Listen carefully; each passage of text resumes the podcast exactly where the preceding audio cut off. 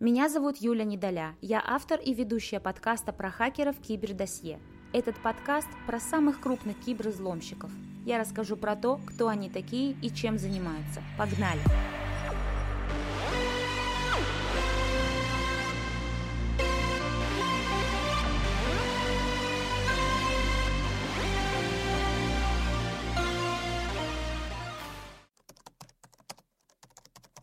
Джулиан Пол Ассанж родился в 1971 году в Австралии. Интернет-журналист, основатель сайта Wikileaks. Основной задачей сайта была анонимная публикация эксклюзивных материалов, которые присылали им люди. Ассанж считается одним из самых значимых людей в современной истории. Австралийский мальчик Джулиан Пол Ассанж остался без отца еще до своего рождения. После рождения Джулиана его мать Кристин Энн Хоукинс вышла замуж за владельца передвижного театра Ричарда Бретта Ассанжа, который и дал фамилию приемному сыну. Семья Ассанжа постоянно переезжали с места на место, поэтому Джулиан изучал школьные дисциплины самостоятельно. Он часто менял школы, и в его списке учебных учреждений их накопилось аж 37. В девятилетнем возрасте Джулиан опять остался без отца, точнее без отчима, Мать с ним развелась и вышла замуж за музыканта Гамильтона Лейфа, от которого родила сына. Но и этот союз был недолгим. Новый отчим оказался членом секты, в которой забирали новорожденных детей.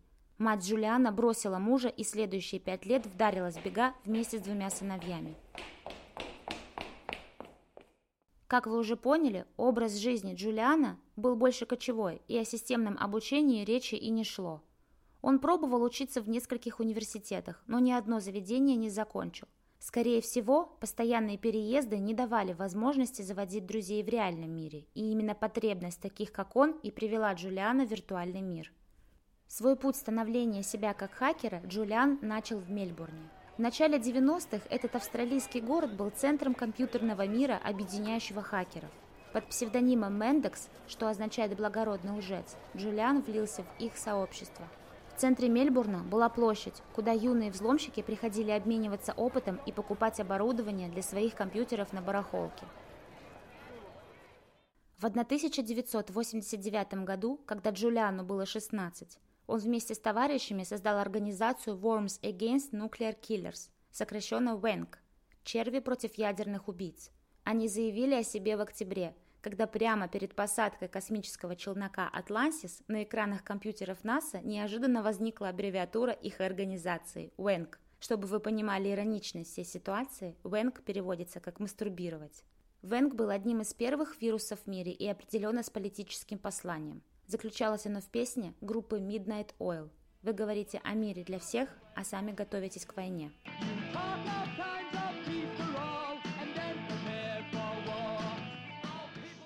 Взламывая системы, хакеры понимают, что информация, которая идет из официальных источников, сильно отличается от той, что есть на самом деле. Возможно, именно желание рассказать людям правду и подтолкнуло Джулиана на создание Wikileaks в 2006 году. Основной задачей сайта была публикация материалов, которые присылали им люди. Весь слив информации был полностью анонимным, и Ассанж никогда не раскрывал своих информаторов. Прежде чем попасть на страницу Wikileaks, информация одновременно дублируется на всех серверах портала, так что отследить ее невозможно. Самостоятельно разработать такой сайт практически нереально, поэтому Ассанж предлагал бесплатный ночлег всем хакерам и компьютерщикам в обмен на помощь в создании. Как писала австралийская газета The Age, в его доме везде стояли бесчисленные кровати, а стены и двери сам Ассанж и его помощники использовали как записные книжки. Отель 2.6, бешеная лошадь 1.8. У нас тут 5-6 человек с АК-47. Разрешите отработать? Подтверждаю. Наших ребят здесь нет. Можете работать. В 2010 году на Wikileaks были опубликованы вертолетные атаки военными Соединенных Штатов на мирных жителей в Ираке. Буквально во всех новостных сводках только и говорили, как с вертолета расстреливают людей, среди которых оказались дети. По словам военных американцев, они перепутали камеру с объективом, который журналист держал в руке, с оружием. Источником записи Wikileaks указали одного из военных информаторов. Этим информатором считается рядовой первого класса Брэдли Мэннинг, передавший сайту тысячи секретных документов, в которых военные США были замечены в занятиях детской проституции, в которых военнопленные подвергали жестоким пыткам, и данные о жертвах среди мирного населения Ирака и Афганистана. Эти документы стали самой масштабной утечкой информации в истории, в которой ни один американский военный не был наказан.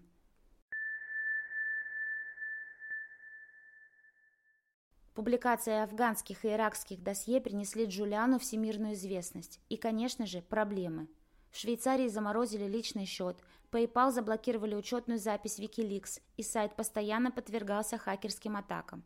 Но и вишенкой на торте стало уголовное дело по обвинению в изнасиловании. У Ассанжа был особый шарм, который подмечали даже известные люди, такие как Леди Гага или актер Джон Кьюсак. Он умел расположить к себе, особенно женщин. Когда Ассанж был в Швеции, одна девушка предложила свое жилье и сказала, что ее там не будет, и он сможет спокойно переночевать перед конференцией.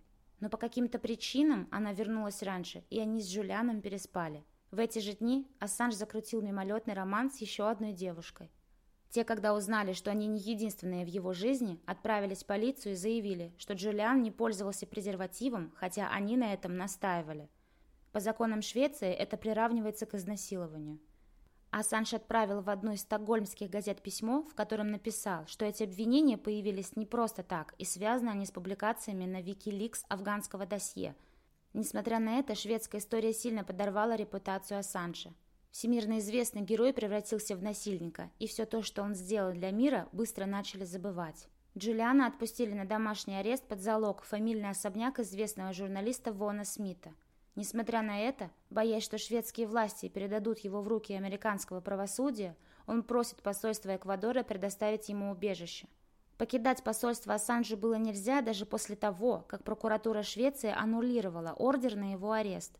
Сразу после решения Стокгольма британская полиция объявила, что Джулиан будет взят под стражу, потому что нарушил условия залога, скрывшись на территорию посольства.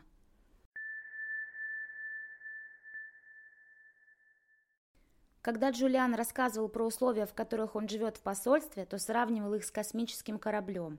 Тесно, ты не можешь выйти, и к тебе не проникают солнечные лучи.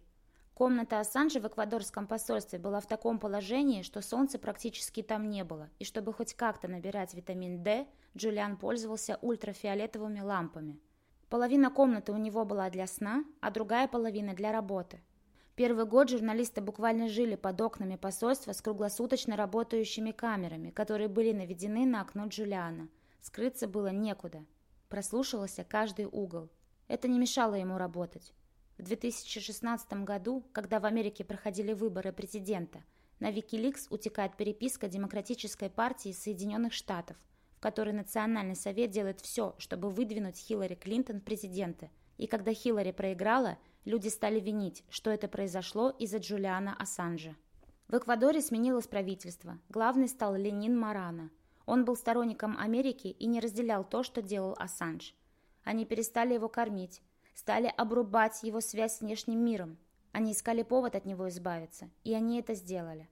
В апреле 2019 года Ассанж был выдворен из посольства и немедленно арестован британской полицией за бегство от правосудия. Семь полицейских затащили беспомощного, сильно постаревшего Джулиана в автобус прямиком в тюрьму Белмарш.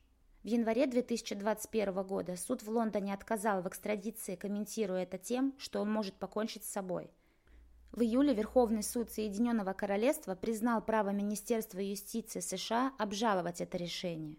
А сторонники Ассанжа обращались лично к президенту Джо Байдену с просьбой отозвать запрос на экстрадицию. После суда 4 января 2021 года суд постановил, что Ассанж не может быть экстрадирован в США, так как страдает аутизмом, клинической депрессией и склонен к суициду. Суд постановил, что Ассанж будет оставаться в тюрьме до следующего слушания по делу об экстрадиции, которое состоится 27 или 28 октября 2021 года. В случае экстрадиции в США Джулиану грозит до 175 лет тюрьмы.